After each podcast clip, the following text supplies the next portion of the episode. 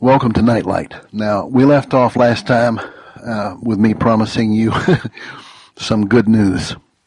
I ran out of time last month. I, will tell you, I, I know you all realize this, but it's becoming increasingly difficult to to keep up with even a tiny portion of what we are trying to communicate when it's only month to month. Uh, we are thankfully in the process of getting the new website up. They tell me that it should be up and running within a couple of weeks, which I hope will be just a few days after you get this message.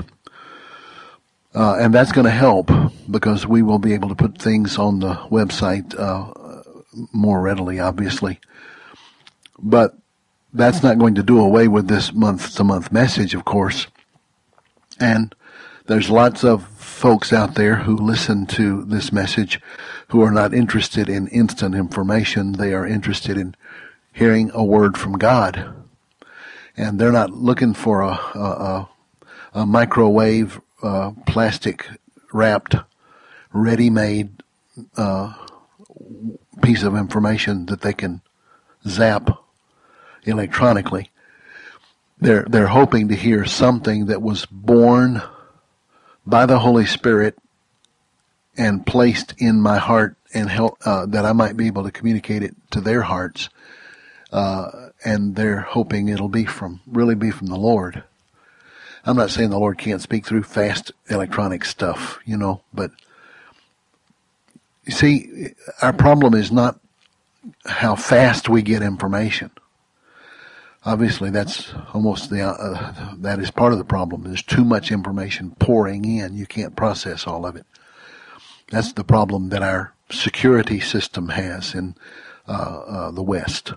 We are so overburdened with information pouring in that thousands and thousands of hours of manpower has to be spent in sorting through electronic stacks of meaningless garbage. And while uh, while so much is pouring in, a lot of important things can sneak through the cracks. It's the sneaking through the cracks issue that I want to talk about today. Uh, Ezekiel speaks of it as the gap. Uh, a gap is obviously a hole. It's a passageway. It's a breach it's a break in the fence. And when you consider all of the breaches in the fence of, of our present world, um, from the borders to uh, the breaches in security inside the country, to the breaches in uh, responsibility in government, to the breaches in relationships. Uh, there's lots of broken places, lots of cracks. Now, you know, Jonah was called by God to go to Nineveh and tell them one message. Uh, 40 days and you're dead. And you know the story of Jonah, that he actually ran the opposite direction. The reason he ran the opposite direction is because he hated the Ninevites and wanted them to die. He would, he did not want them to repent uh, he wanted them to receive the judgment, so he ran the other direction. Uh, God's pretty severe with him because uh, of the attitude. I mean, Jonah uh, was hoping for destruction to come. I want to tell you something. If there's ever been a time in my life that I would like to be wrong about my sense of urgency, uh, in some ways it would be now. Uh, I say in some ways because I've said this repeatedly. Forgive me if you're tired of hearing it, but I'm much more afraid of no judgment coming than I am of judgment coming. Not that I'm hoping for judgment to come. I'm not, I'm not like Jonah in the sense that I want bad things to happen because I don't like people and I want them to get hurt. Uh, you know, Jonah understood something about the heart of God that I don't know how many Christians understand. You know the story. You read it. We won't take the time to turn to it, but you, God, confronts Jonah after he has convinced Jonah that he better obey. And, and Jonah says to him, I, I knew if I prophesied to these people and uh, they repented, that knowing you, you would have mercy on them. Uh, I don't know how many of us need to learn that about God. We think God enjoys judgment. We think God enjoys chastisement. We think God enjoys scaring the hell out of people. Well, the only thing he enjoys is when hell is out of us but it's not the it's not his pleasure to to hurt people or to frighten people. Lamentations three says God does not take pleasure in uh, Ezekiel says God does not take pleasure in the death of the wicked. Lamentations three says God does not willingly afflict the children of men. And Jonah says to God, I, I knew if I told these people and they repented that you would have mercy on them because I know how you are. You are a God of mercy who does not desire to send judgment and will always extend mercy where there's where there's repentance. And and God says back to Jonah, you know, couldn't you have compassion? If nothing, if nothing else, couldn't you have compassion on the many people in this city who can't tell their right hand from their left? I suppose he's referring there to the children or to the animals. He said, don't you even care about the animals? Don't you have compassion? You, you see, God's heart is, I want to redeem from evil. But if I don't judge evil, then, then I would be evil myself. And God is holy. But God also wants to bring mercy and healing. I'm saying all that to say this, folks. When I sound the alarm, when I sound the warning, um, yeah, maybe it's shrill, maybe it's uh, over the top to some people, but you know what? A siren is shrill and over the top because it its very nature is to call people out of the normal thought processes that make them think everything's okay. That's why a, a, a siren is shrill. It's shrill because it demands response now. A baby's cry is irritating and shrill because it, God intended it to be so that it will call us out of our selfishness and act on behalf of the baby. So when I tell you that I believe we are on the precipice of grave, grave danger, and that seems to sound shrill to some people, so be it.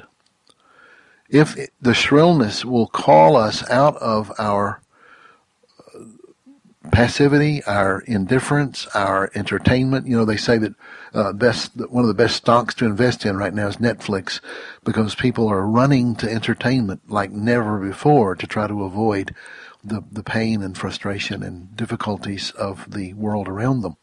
Same thing happened in Weimar Germany uh, when uh, the economy was collapsing and everything was falling apart, people uh, went to the speakeasies and the burlesque shows uh, to find some way to avoid reality. The shrill sound of prophetic warning is meant to make you uncomfortable. And if it makes you frustrated that you've been made uncomfortable, it means that you are doubly deaf. But if you heed the warning and respond to it and ask the Holy Spirit, what is the meaning of this shrillness? What is the meaning of my reaction to it? What is it that you're trying to get through to me to do? Then, uh, then you're, you're in a safe place. You're in a good place. Uh, I want to say too, I, I'm grateful for the number of letters and responses I got from people who uh, thanked me for encouraging you and, and people in general to begin to make some preparations for what could be uh, some difficult times materially. Uh, putting back food, putting back emergency uh, supplies, various so, uh, of sor- sorts. Now, I want to say clearly, though, I'm not saying to do that out of fear. I'm not saying to do that out of anxiety. Uh, I'm saying to do that out of what I think is just spiritual common sense.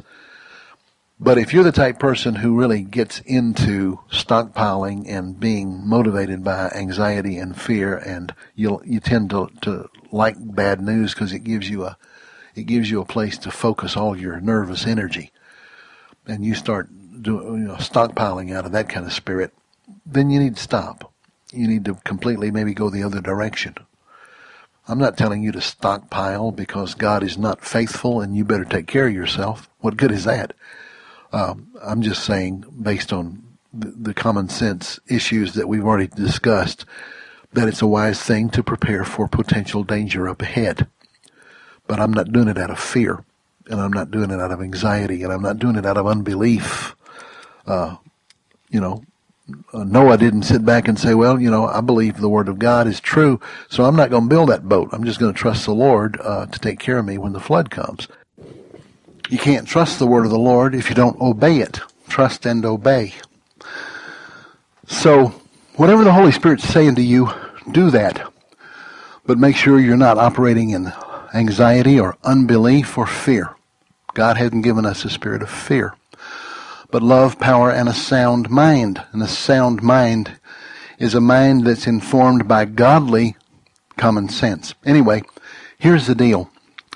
The gaps in our culture, the gaps on the border, the gaps in our financial structures, the gaps in the government, the gaps in people's relationships, these are, are uh, cavities.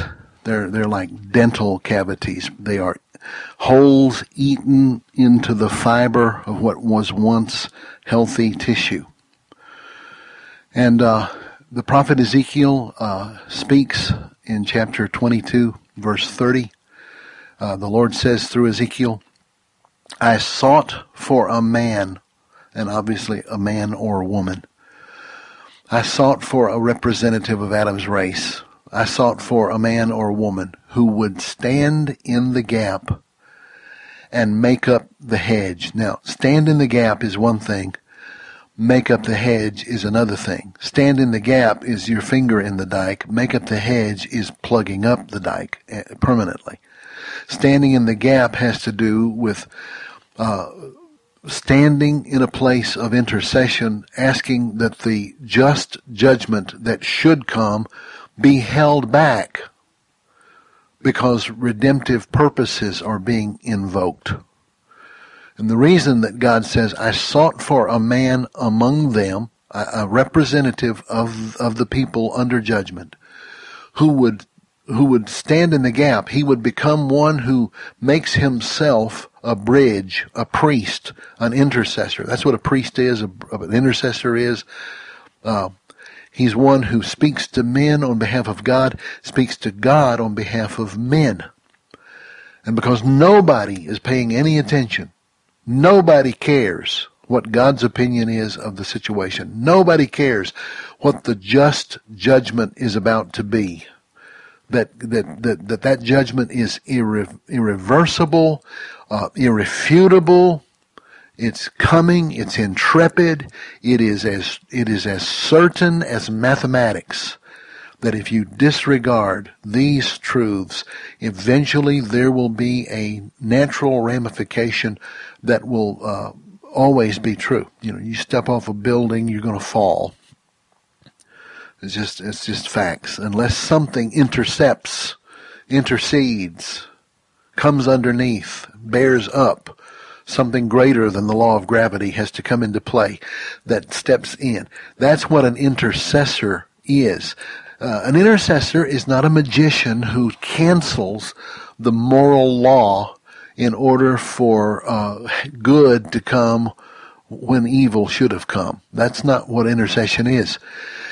Intercession is the invoking of a higher law that supersedes the previous law the law that brings judgment, the, the law that brings destruction, is an irrevocable, irrefutable law, but it's not a law that cannot be overcome by a greater law.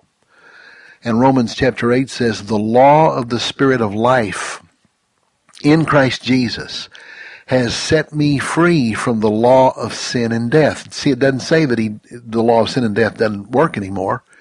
It says the law of the Spirit of life in Christ has set me free from the law of sin and death. So that's the same principle that's at work, that's at work here in Ezekiel 23. the Lord says, I'm looking for a man. You know, First Chronicles chapter 16 verse 9 says, the eyes of the Lord run to and fro throughout the whole earth, looking for someone through whom God can show himself strong.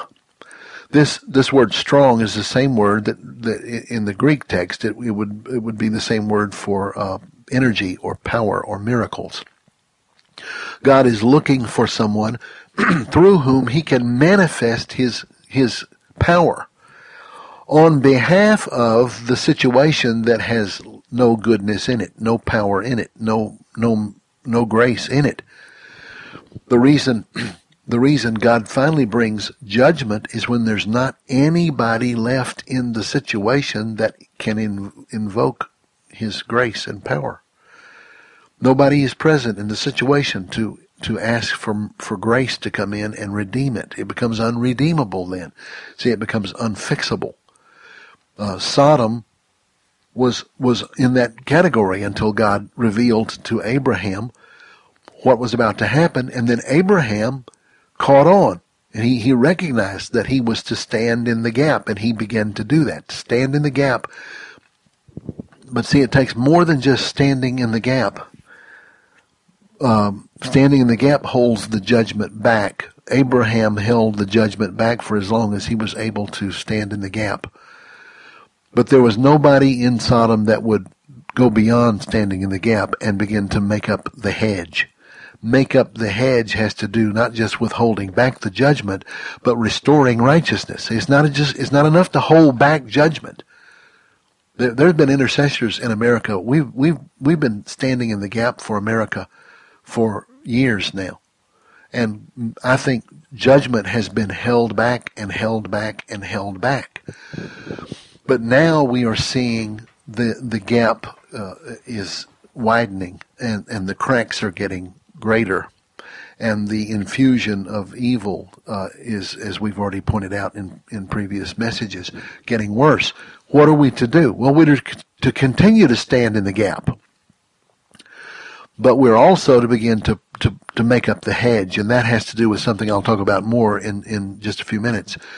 But standing in the gap has to do with pleading the, the cause of God on behalf of those people.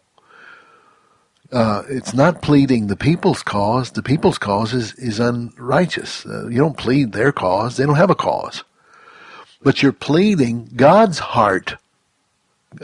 It's like what Moses did in Psalm 106, uh, where Moses, God's about to destroy the Israelites, and Moses stands in the gap and says, uh, you know, wipe me out instead. Well, he's praying in the power of Messiah.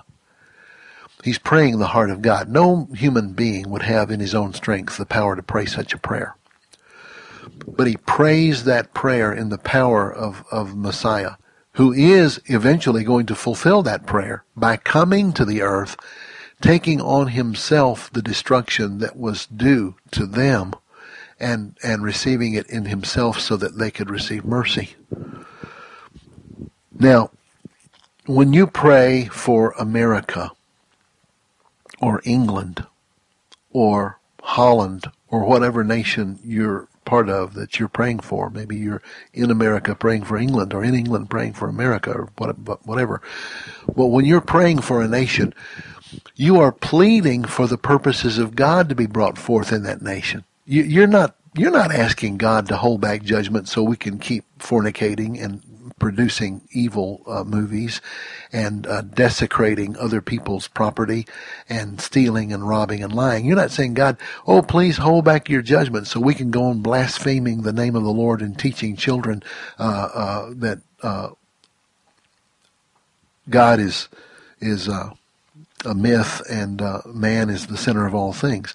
Obviously, that's not what we're praying for. So when we're standing in the gap, we're asking for God's just judgment to be possibly redemptive, like like uh, uh, Habakkuk, like Isaiah, uh, and other of the prophets when they said, "Lord, in judgment remember mercy, in judgment remember mercy." So, in the midst of that standing in the gap, we are asking that the judgment be either held back or that it be redemptive, that it be not destructive, but that it might be redemptive.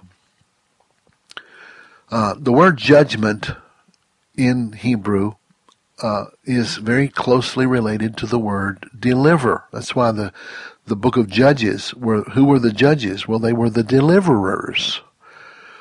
There, that's not to say there wasn't judgment in their message. You remember when Samuel comes to uh, to sacrifice. Uh, he comes into the, the city and, and they meet him and, and they say, are you coming in peace or you, do you come in judgment?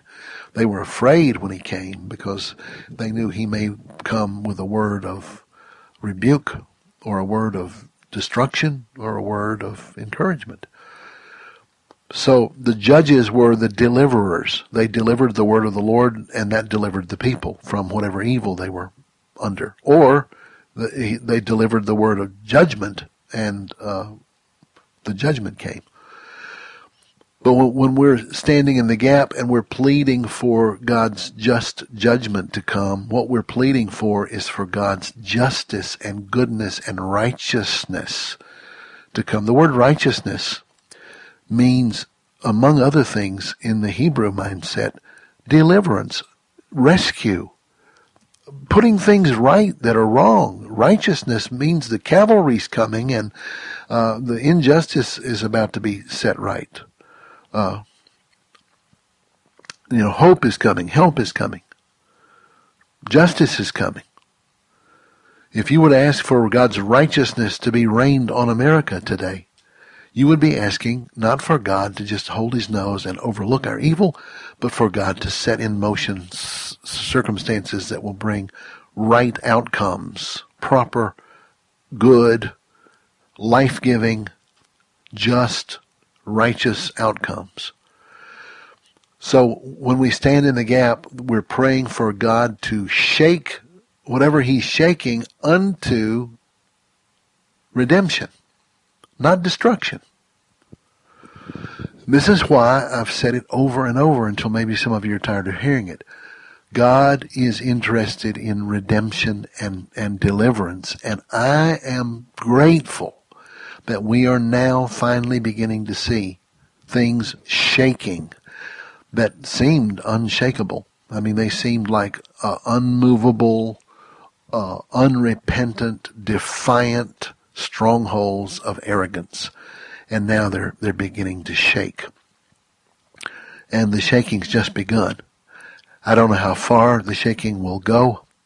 Uh, I don't know how much uh, will have to be uh, b- broken before there's real change, potential change, or, or real change. Uh, but I'm I'm welcoming the shaking, and uh, some of you might be saying, "Well, I don't know about you, but I, I'm I'm not welcoming it. I'm frightened by it." Let me tell you, the only thing you should be frightened of is that God would let you stay in an unrepentant, deceptive, self uh, deceptive mindset. There is nothing to fear in all of the universe except sin. You know, I don't fear men. I don't fear the IRS. I don't fear the government. I don't fear foreign enemies. I don't, I, you know, what I fear is my own ability to dishonor God, disobey God, and uh, get into self-deception. I, I, fear that with a holy fear. And I ask the Lord uh, to keep me uh, under His mercy and grace, and uh, I welcome His correction. I welcome His rebuke. It's not pleasant when it happens, but like the Bible says, no chastisement is pleasant when it's happening, but it eventually produces the fruit of righteousness, which brings peace. And uh, in the midst of the most devastating shaking, You can have peace if you have welcomed the correction of the Lord into your life. But if you just try to skirt the correction of the Lord and hide from it so you can keep doing your thing your way, then when the when the shaking does come, that is coming, that is now already here and is just beginning, then you're going to be shaken with all the other things that shake. See, God says he'll shake everything that can be shaken so that that which cannot be shaken might remain. Well, what is it that cannot be shaken? His kingdom. So if I'm being shaken, it means there's something not of his kingdom in me that is being shaken. So I welcome the shaking so that I can repent of it and let him cleanse it out of my life. See? Does, does this make sense? So you, you embrace the shaking because it is preparing you to be unshakable. See, uh, it seems paradoxical, but it makes perfect sense if you think about it. If I'm being shaken, it means there's something in me that needs to be cleansed out so that when the shaking continues, I'll eventually be unshakable. And we receive a kingdom, Hebrews 12 says, that cannot be shaken.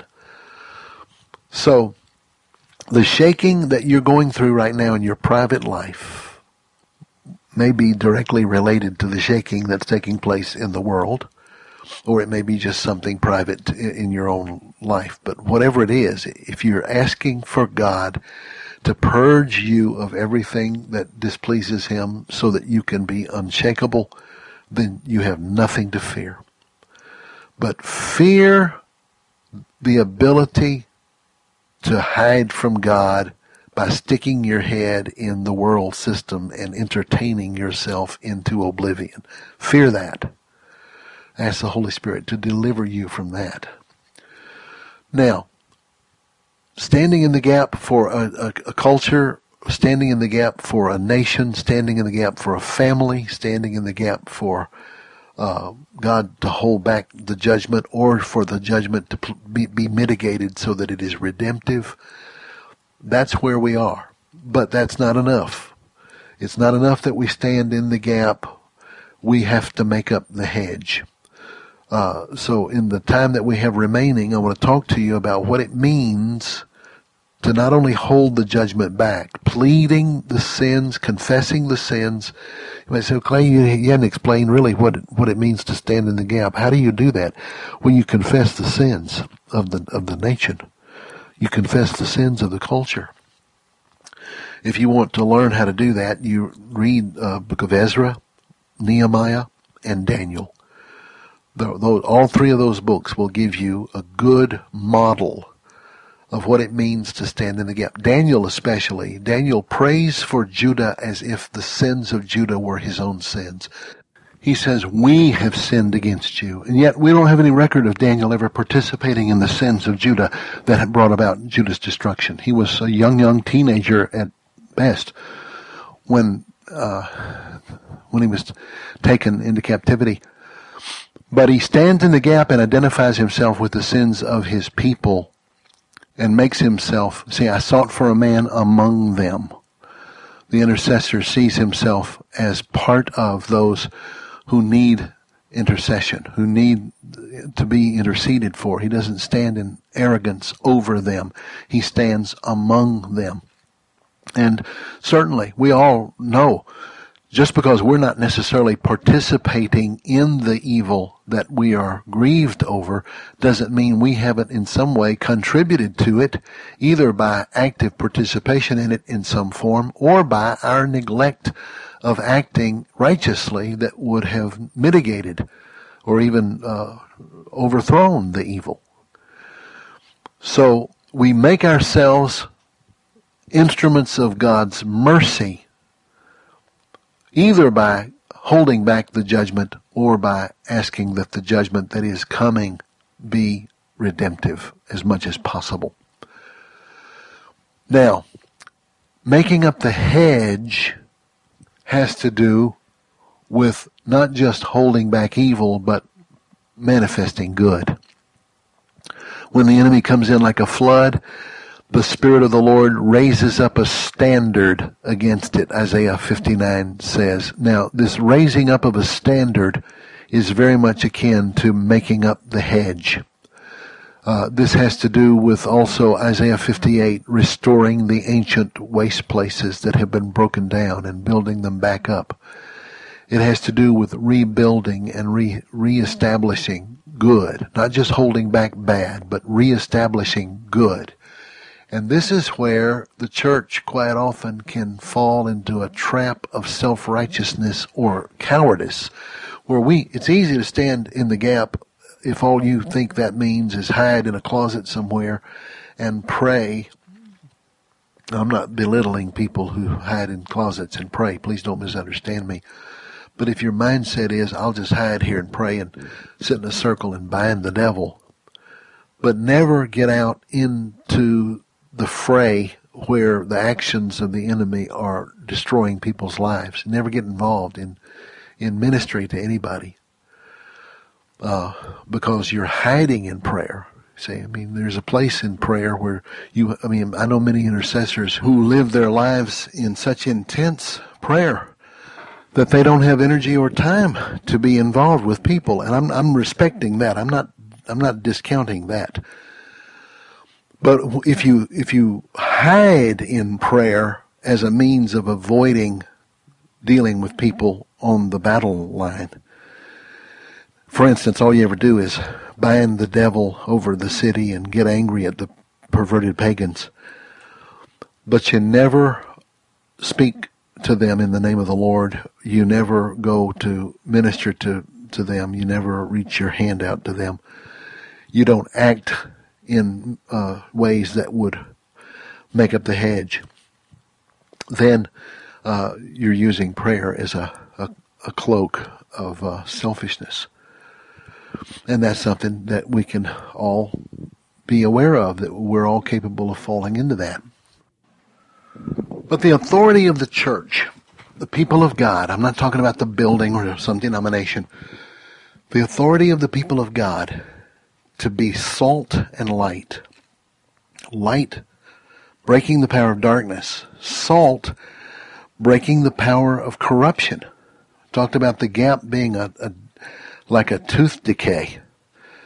And salt being a, a, purgative, a cleanser, um, we are not just to curse the darkness, we're to shine into it. We're not just to lament the gap, we're to fill it. We fill the gap first as an intercessor, but then as a restorer of the breach. The, the restorer, Isaiah 58 speaks of us as restoring. Listen, the great danger that we always face, well, I don't care where you, where you are eschatologically, what you believe about the end times, what you believe about the rapture, pre, mid, post, wherever you land and all that. As long as we are here, we are to occupy, Jesus said. That word occupy means do business, carry on fruitful enterprise. That's what the word occupy means. It's not a military term. It's a business term in the Greek language. And it means to carry on fruitful enterprise. So in the midst of all this shaking that's going on, let me tell you, that God expects me and you to be carrying on fruitful enterprises, whether it's business or ministry or the arts or uh, whatever God has gifted you to do. Anytime you hear a thought in your head that says, well, everything's getting bad, you better just pull in your sails and hide uh, and stop having any creativity and stop having any vision and stop having any sense of purpose or uh, joy or anticipation for good, I can guarantee you you're not hearing from the Holy Spirit. Uh, we we are in, so Clay, how can you how can you believe both things? How can you have the dire dark warnings of the previous message and then say what you're saying. I'll tell you how. Because what's, what, what's terrifying for the world should cause us to rejoice in some ways. Now, don't take that too far. We don't ever rejoice at anybody's suffering. But I've already said this a dozen different ways, so I'm being redundant. Forgive me, but I just I don't know why I keep feeling like I need to say it and say it and say it because I don't. Maybe we're not getting it. I'm thankful that an economic system that has been so corrupt and so perverse and so centered on itself is being shaken. I'm thankful that the entertainment industry, so called, when they, they, they include under that that title pornography. You understand three to five billion dollars a year pours into the hands of those who would corrupt and destroy people's lives with that that practice. And 95% of it comes from America. And 95% of that comes from South, uh, the Los Angeles area. But you understand that uh, uh, this shaking that's taking place is going to shake everything that can be shaken. Well, when God promises He's going to shake everything that can be shaken, do you realize that includes many, many, many of the things that we have considered our enemy? Things that, uh, like I just named, it's going to be shaken. You think I don't rejoice in that? I'm grateful to God for that. So a lot of my creature comforts might get shaken in the process. Yeah, you bet. I might have to. I might have to miss a few meals. Who knows? uh, I want to tell you. I, I think I can endure that. At the thought of of this system that has been so destructive of the family, so destructive of marriages, so destructive of, of people's individual lives and souls and eternal destinies, uh, is being shaken. So in, in the standing in the gap and making of the hedge, I not only pray for the evil to be shaken and destroyed, but then I pray for that money to be funneled into the hands of people who will serve the restoration of the family, the restoration of the, the, the, the poor, restoration of, of children whose lives have been destroyed. Lord, pour that financial activity and power back into the hands of godly people who who will use it wisely and use it rightly. Um, so there's several categories. These are just a few categories that, that, that I want to turn our focus on with regard to making up the hedge.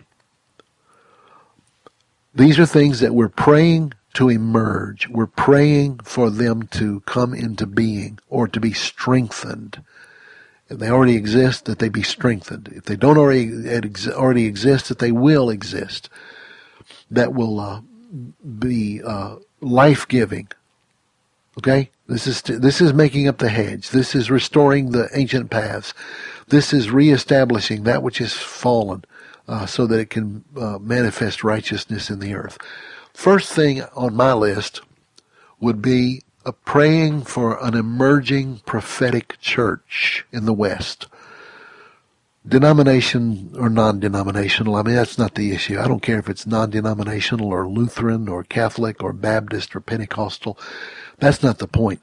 I pray that, that there will be a rising up of people who speak not from the left, not from the right, but from the throne of God people who move in the power of the Holy Spirit, who exalt the Lord Jesus Christ, who, who plead his shed blood on those they're ministering to, who call people to repentance. I mean, you, you understand as much as if you if you listen to me just a little bit and didn't hear the whole spectrum of what I address, you could sometimes hear me say things that sound like my main concerns might be political. And I want to tell you, they, they are not. My main concerns are not political. I am not interested in raising up the Republican Party or seeing the Democratic Party restored to its former glory or whatever. I could care less. I only address those subjects because what those people do directly affects the well-being and lives of the people Jesus died for and the people that he, he shed his blood to deliver. And that's why the Bible teaches us, speaking of intercession, in 1 Timothy chapter 2 that we are first of all, Paul says, first of all, above everything else, we are to pray for those who are in government. Pray for them that the Holy Spirit will deal with them so that the church might live in peaceableness and honesty so that the gospel is not hindered. See, the only thing that matters to me is that people come under the kingship of Jesus Christ. Uh, I serve a king. I am born in the United States. I'm a citizen of the United States. I love my country, but my primary, ultimate, total, first commitment is not to a president or to a party or even to a nation. It is to a, the King, the Lord Jesus Christ. And so uh, our main goal, our main mission is to extend the power of His rule, the authority of His rule by, by seeing men and women come to Christ, by seeing people repent and come under the blood of the Lord Jesus Christ, under the, the covenant blood protection of His kingship. And we do that one, one soul at a time, one family at a time, one, one encounter at a time. And as we do that, we begin to see the kingdom coming and then all this other stuff. See, Jesus said, seek ye first the kingdom of God and his righteousness. Remember what I told you a while ago, righteousness is. Then all these other things will be added. I mean, do you understand if everybody you know obeys Jesus, you wouldn't have to fight abortion. You wouldn't have to argue over homosexuality. You wouldn't have to fight over the economy. You may have differences of opinion of how godly economics should function. And believe it or not, there are people who are not totally sold on capitalism per se, as the, the, the most equitable and righteous way to uh, care for the poor or care for people or function in an economy. But that's a whole other subject. I don't want to get into that. Capitalism versus other concepts.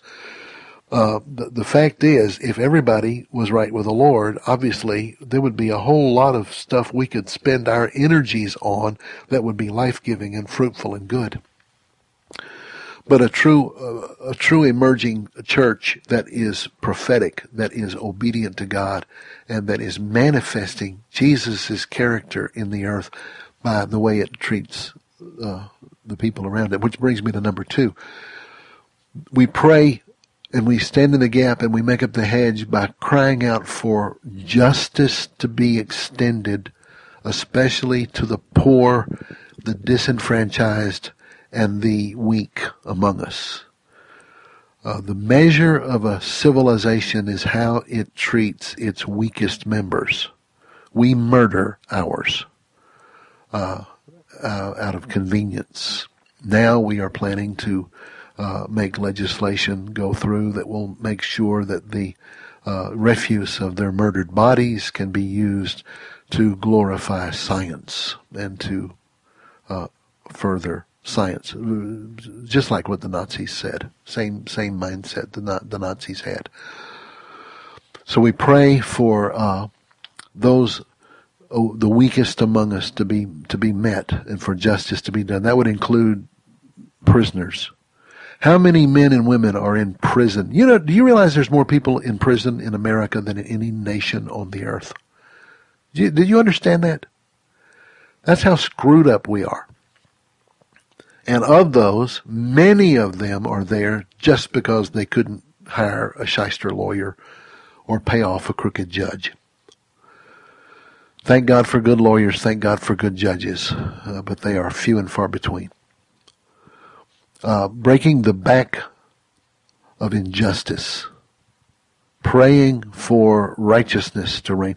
How many of you know this is an aside, but it's right on this topic. Uh, I grew up in the shadow of Angola prison, uh, not far from some. Of, I grew up just not far from from that area of South Louisiana. I grew up in Mississippi, just over the line. Angola prison was the most notorious prison of the South. It was a dark, terrible place in the 30s and 40s and 50s, and on into the 60s. But uh, in the last decade, the kingdom of God has so infiltrated Angola prison that if you look at Angola prison today, all you'll see is spires. Those spires are the, the they're the, the chapels. They have three chapels. They're building two more. They have chapel services going all the time.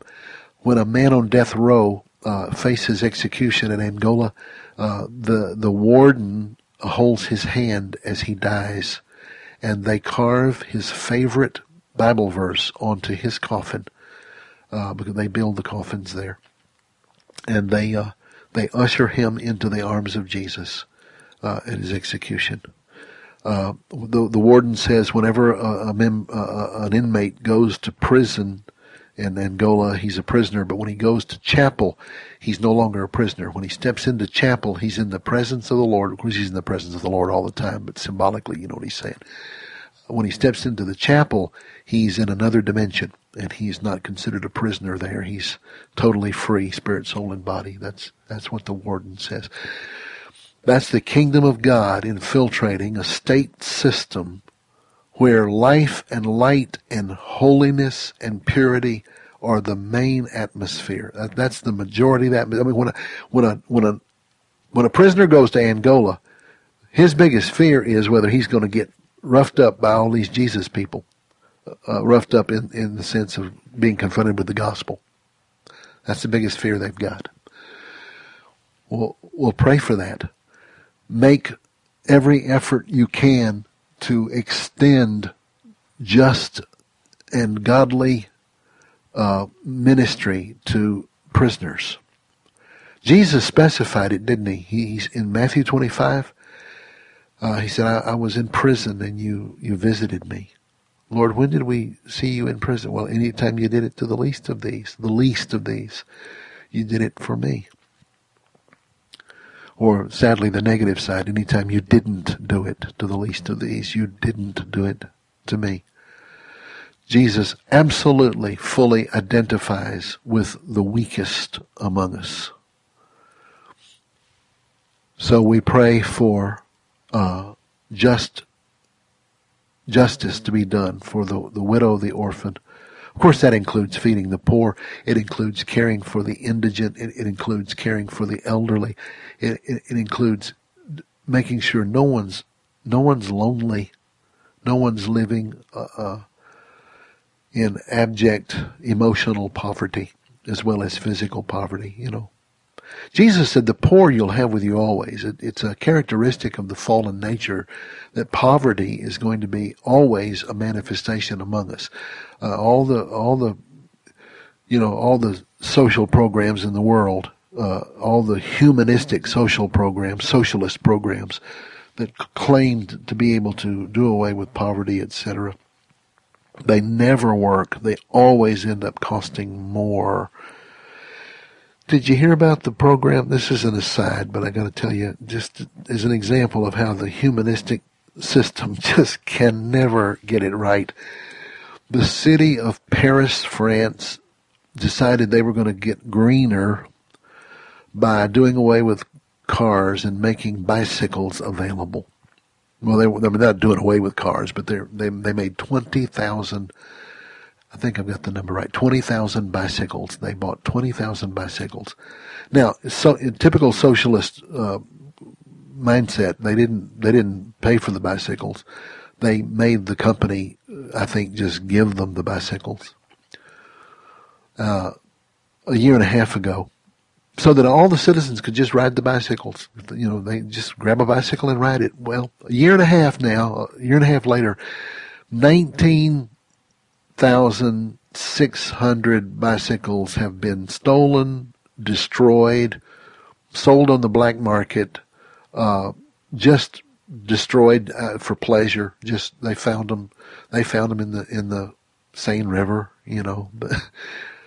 uh, that's what people do when they don't have to take care of their own property, and they use the government property that the government stole from the citizens to provide for them. See, the poor you have with you always because fallen nature is always so perverted. And so, oh, by the way, the company that made the bicycles now has to replace them. So the government promised the, the, the French people that this would be a, a, a greener, cleaner, more economic way of doing things, uh, but now the bicycles have to be replaced. So it's almost driven the bicycle company into bankruptcy, which of course the government well, would over here come in and rescue, but the French government's not going to rescue the bicycle company that they destroyed. They destroyed it. They're not going to rescue it. What anyway? anyway, uh, so the poor you have with you always. The redemption of the poor is not just to give them food so that after they eat it a few hours later they need some more. The redemption of the poor, according to the scripture, is that if a man doesn't work, he doesn't eat, that a man who doesn't take care of his family is worse than an infidel, and that you provide him the emotional, spiritual, and even financial support he needs to help him get on his own feet so that he's, yeah, carrying his own load, but he's also having help with the part of the load he doesn't know how to carry yet. Now see, one of the reasons this sounds impractical See, people say, well, how do you do that? Well, you have, you have to let troubled people into your circle of influence. That doesn't mean going and visiting them once a month. It means living in community with them. I'm not necessarily saying they come to live in your house, although some people may be called to that, and we're all called to be hospitable and to give uh, of ourselves in some areas of, of our life. Some some are able to do that more than others. But you see, individualism in America and even in uh, other parts of the West has taught us that civilization means living in your own private circle, and uh, care for other people means throwing your refuse out the window to them. Uh, and maybe they, they might can use it. Maybe if it's not refuse, it maybe it's just old clothes or you know, that kind of thing. Charity. Charity disintegrated down to mean uh, giving away things you don't want anymore. That's not the original meaning of the word charity. Uh, agape, charity, love, uh, means much more than that. And so, yeah, it's it's uh, impractical if you live in Americanistic individualism that uh, keeps people at a distance. But if you live biblically, then it becomes more uh, feasible to partner with someone who's not able to, to do it on their own yet until they learn how to do it. And uh, it's not my business to sit here and, and you know, preach to you about how you should do that. Uh, there's a certain element in, in my life right now. Uh, if I'm going to be able to do some of the things I'm, I'm called to do right now in my life, I'm not able to do some of these things that I used to do when when I was younger and when my life was not uh, in the particular level of demand that it's under right now. Uh, there was a time in both mine and Mary's life where we took people in. They lived with us. Uh, we cared for them uh, as family members. And uh, we know what it's like to do that. We know what it's like for that to backfire in our face, and we know what it's like for that to be a great, great blessing. And when it backfired in our face, it was not a biblical reason for us to stop doing it just because it got unpleasant or, or disappointing. Uh, right now in our lives, this is not something that we're able to do and carry on what we are called to do but there's been periods in our life when we weren't called to do what we're doing now, and we were therefore able to bring people into our home. So I'm not trying to give anybody a formula on how to do this, but finding ways to alleviate suffering and bring justice where there's injustice and bring equity where there has been poverty and bring wisdom where there's been ignorance and bring most of all the presence and love of Jesus in practical ways where there has been uh, the opposite. That's what it means to make up the hedge. Um, just a couple of more categories before we run out of time. Remember, these are areas of prayer, things that we need to be not only praying for, but finding practical ways to act out, to flesh out.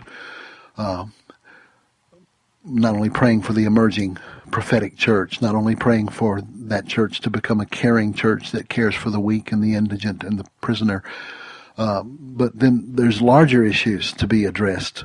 Um, and you have to think like David standing against Goliath. You have to think. You have to think prophetically. I mean, don't you know? You got to stop thinking you're just one person. That that kind of stuff. You know, it's really weird. The American mindset of individuality and individualism that talks about how great the individual is, but let that same individual get put in a position where the Holy Spirit might be calling him to do something as an individual, and all of a sudden it turns from, I'm an individual and I have my rights and I can do my own thing to, I'm just one person, I can't do anything. See how, see how the devil has that working? There's a kid named Zach Hunter who I think when he, when he wrote this book called Be the Change, I think he was 14 years old. He's probably in his maybe 17 or 18 now. Zach was a, a, a middle school teenager who got a vision for raising money to fight world slavery. And that, that, that ministry began with that one kid and has now turned into a worldwide movement that is affecting uh, millions of people there's another little fellow whose name I don't remember. He was 10 years old. I think he lived in Philadelphia. He got a vision for feeding the poor and began with uh, gathering canned goods in his neighborhood with a wagon. And his dad was so moved at what his son was doing, he started helping him. That turned into a, a, a, a food uh, providing ministry that now is shaking cities.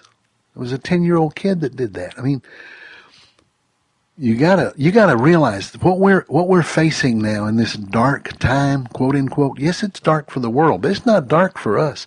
The people that dwell in darkness have seen a great light. And uh, we're not children of the night or children of the darkness. We're children of the day. And uh, you know, Paul says in First Thessalonians chapter five, put on the helmet of salvation and strap on the the uh, breastplate of faith and, uh, and or breastplate of righteousness and get out there and and stand in the dark and get some things accomplished that couldn't get accomplished before. So the last two categories I want to mention before we run out of time, and there's many, many categories, but begin to pray that in this economic shaking, even though there are elements of socialistic, anti-God, anti-Christian, anti um, free market uh, elements that that yeah we need to stand against those politically and we need to pray against the forces behind them because the forces behind them are never uh, right. But in the midst of all this, I want to tell you there's a capitalistic demonic stronghold in medicine that has become a monolith of evil. I can't tell you the number of medical people I know personally this is not hearsay. I know them personally who have told me that they have had confrontations with drug salesmen from drug companies who have actually had the arrogance to come in and say, how come you're not pushing our medicine? And the doctors with integrity say, because we don't believe this medicine is right for our patients. Who gave you the right to come in here practicing medicine without a license? Get out of here. But more times than not, they get wined and dined and taken on uh, trips to Hawaii so that they will uh, sub- uh, prescribe medicines that are wrong for certain patients in order to pad the pockets of the of the uh, drug companies. Those that's just one example of, of evil upon evil upon evil that is perpetrated in this culture that is being shaken And in the midst of the shaking, it's not enough for us to say, hot dog, the bad guys are getting theirs, uh, because we're all the bad guys. We're all responsible. But what's wonderful is, in the midst of that, that there might be a transformation of how, uh, how the sick are cared for. So uh, you're expecting too much from too little. No, I'm not expecting just the shaking of the system to produce righteousness. I'm expecting that in the shaking of the system, there will be godly people rise up with wisdom and creativity who will say, in the midst of this shaking, I'm going to stand up and bring light into darkness. Like Paul in the prison in Acts chapter 16, when the earthquake came and shook the prison down to the, to the ground, Paul didn't stand up and say, hot dog, the Romans are getting crushed and I'm getting out of here when when the jailer got ready to kill himself because he thought all his prisoners had left, Paul said, "Don't don't hurt yourself. We're all here." And see, in this in this shaking that's going on, I want to be able to say to people, you know, we're all here, And in the midst of it, we're here to bring life and light and kingdom reality. Not just stand here in the rubble and celebrate the collapse of it all. And that brings me really to the, the last one I wanted to, to, to, speak about, and that is, uh, and I was just using big medicine as one example. There's many, many, many other examples. But in whatever example you want to think of, you pray for godly creativity and entrepreneurial wisdom to rise up and fill the gap, not only the gap of prayer, but the gap of act, of action, the gap of ministry, the gap of creative thinking that will come in and uh, manifest an alternative economy, an alternative medical system, an alternative uh, in whatever area you want to think of. Kingdom people should be thinking in kingdom ways to manifest and produce uh, uh, ministry to people, which includes practical ministry, goods and services, in ways that outdo the world. And then finally, the last one that we'll address in just the short time, pray for the emerging and restoration of the family and the table. In this economic shakeup, one of the things that I would most long to see is that families who run like a covey of quail in every direction with all of them with their heads stuck in their own separate headphones, eating fast food, gulping it down while they run to do whatever foolish activity they're giving themselves to compulsively, that maybe there's not enough money to go off in all directions anymore, and maybe there's not any, enough money to uh, buy fast food. Lo and behold, people may have to work together in a, the same kitchen and peel some potatoes and cut up some uh, vegetables and eat the same meal at the same table at the same time. Yeah, you bet I'm saying pray for that. These are just a few examples. There's many, many more we could address, but there's lots of potential for creative good in the midst of this shaking. God bless you.